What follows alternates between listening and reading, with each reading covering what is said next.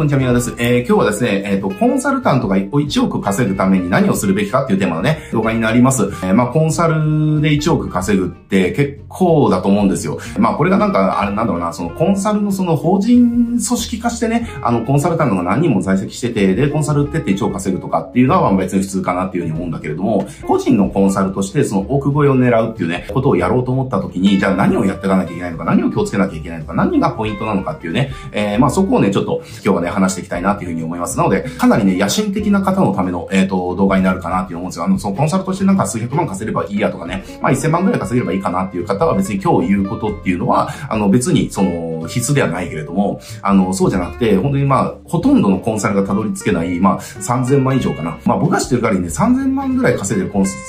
コンサルってほとんど存在しないんですよ。あの、本当にトップだけですね、3000万とか超えてくるのは。だいたい1000万で頭打ちするし、まあ、そこから超えて2000万とかたどり着くのも本当に一握りしかいない。えー、で、その一握りがさらに一握りが3000万ぐらいまでたどり着けるかなっていう。で、そこからさらに一握りが、えっ、ー、と、奥越えできるみたいな、えー、コンサルとしてね、いう感じなので、コンサルとしてそういう風なね、あの、本当に一握りの人しか、あの、手に入れられない奥越えっていう売り上げをどういう風に手に入れるのかっていう、まあそういった野心的な方のための動画になってます。で、ポイントとしてはですね、勝ち馬に乗るっていうところがもう絶対のポイントですね。もうこれがたった一つのルールと言っても過言ではないです。えー、勝ち馬って何なのなのかっていうと、そのコンサルがじゃあどうすればね、高い収益を得られるのかって、その構造をまず考えてほしいんですよ。コンサルが大きな収入を得るためには、絶対に単価が高くなきゃいけないんですよね。コンサルの単価っていうのが高くないと、大きな収入っていうのはコンサルは絶対得られないんですよ。なぜならコンサルって、コンサルするときに必ず物理的な時間を使わなきゃいけないんですよね。物理的な時間を使うっていうことは、やれる数っていうのは必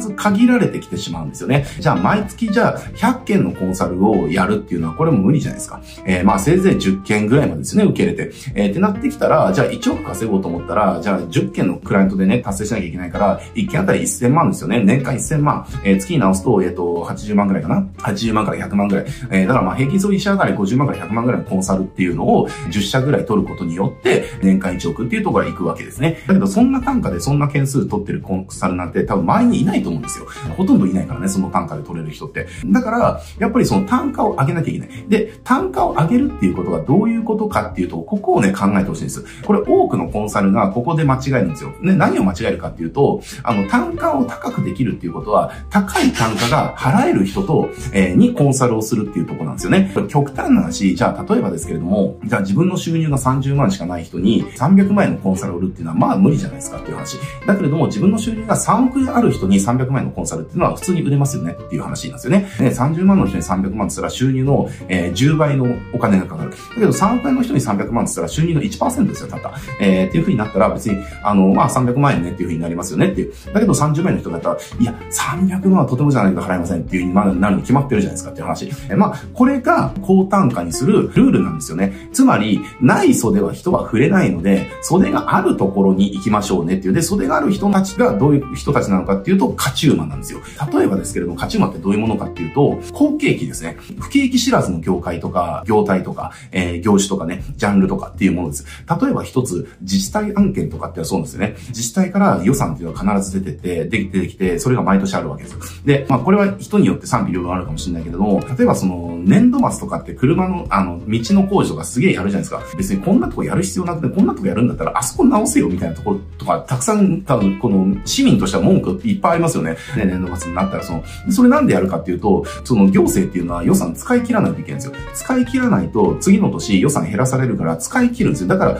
えー、年度末が近づいてくると予算使い切るために、そういうふうに、まあ別にやる必要なくね、みたいなところもわざわざやって、えー、予算を確保するみたいなね。まあただそういったその、いや、行政がね、こう、民間に案件を振るから、民間が潤うみたいなところもあるから、まあこれ、あの、まあ僕は必要悪かなというふうに思うんだけれども、まあそういう感じで、自治体とか行政の案件っていうのは、不景気知らずなわけですよね。えー、常に好景気なわけです。常にお金が潤沢にある。えー、常に一定のお金が供給され続ける。それが長くこれからも続くっていう、えー、案件なんですよね。えー、もう勝ち馬、常に勝ち馬ですよねっていう話ですよね。えー、だからそれこそじゃあ、じゃあ飲食みたいに、じゃあ今ね、ちょっと前タピオカがあって、今何流行ってるのかわかんないけど、じゃあ次なんか流行って、また1年くらいしたら別に物が流行ってみたいな。そんなことずっと繰り返すような業態ではないわけですよ、実際っていうのは。必ず一定数のお金っていうのが民間に流れるように、えー、あるわけですね。で、行政っていうのは予算が減らされないように、予算確保のために予算を使い切るわけだから、ある意味、お金をこう、私たちは使いたいので、で、これでお金を使わせてくださいみたいなことをやってるわけですよねっていう。例えばそういったところであれば、その高単価にもなってくるし、みたいな話、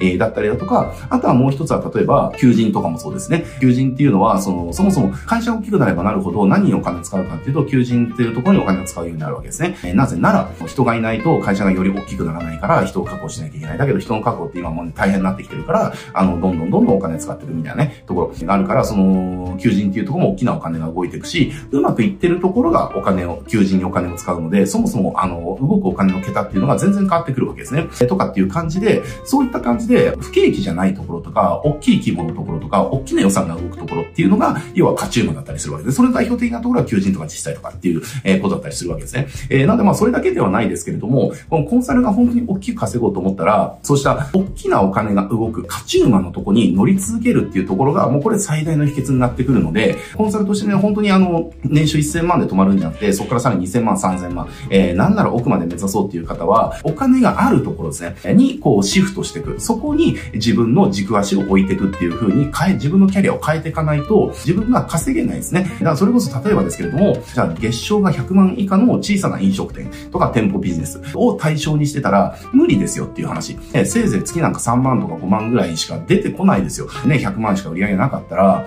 えー、そのうちにじゃあコンサルにじゃあ3万払う、5万払って、これ100万のうちの3%、5%とか本当に大きいですよねっていう話で、じゃあそれをね、じゃあ30万、50万にするなんていうのは無理な話じゃないですかっていう。じゃあ3万円の案件をじゃあ何件取るの？じゃあ3万円と30万円でじゃあやることがどれだけ変わるの？って実はそんな変わらなかったりするから、本当に大きく稼ごうと思ったら、やっぱり大きなお金が出るところっていうところね、えー、そこにシフトしていかなきゃいけない。でそういった時にやっぱり大きな会社とか、大きな組織とか、大きな団体っていうところっていうのが、大きなお金を使うところなので、そうしたのが集まる勝ち馬たちが常にいるところっていうのが、求人と自治体とかっていうところは分かりやすくあるよねっていう話です。まあ、それだけじゃないんですけれどもね、そういった観点で自分がどういったところでキャリアを伸ばしていけばいいのか、どういったところを自家してやっていけばいいのかっていうので、全然ね、その自分がどれだけ稼げるかが変わってくるんでね、ぜひぜひ、あの、本当にね、野心的な方、あの、大きく稼ごうと思ってる野心的な方は、まあ、このお正月のタイミングに、まあ、今年2023年から、まあ、どういうふうにね、自分のキャリア伸ばしていこうっていう時にの考えの一つとして、えー、今の自分が参入してる、自家足を置いてるマーケットは本当に正しいマーケットなのかっていう、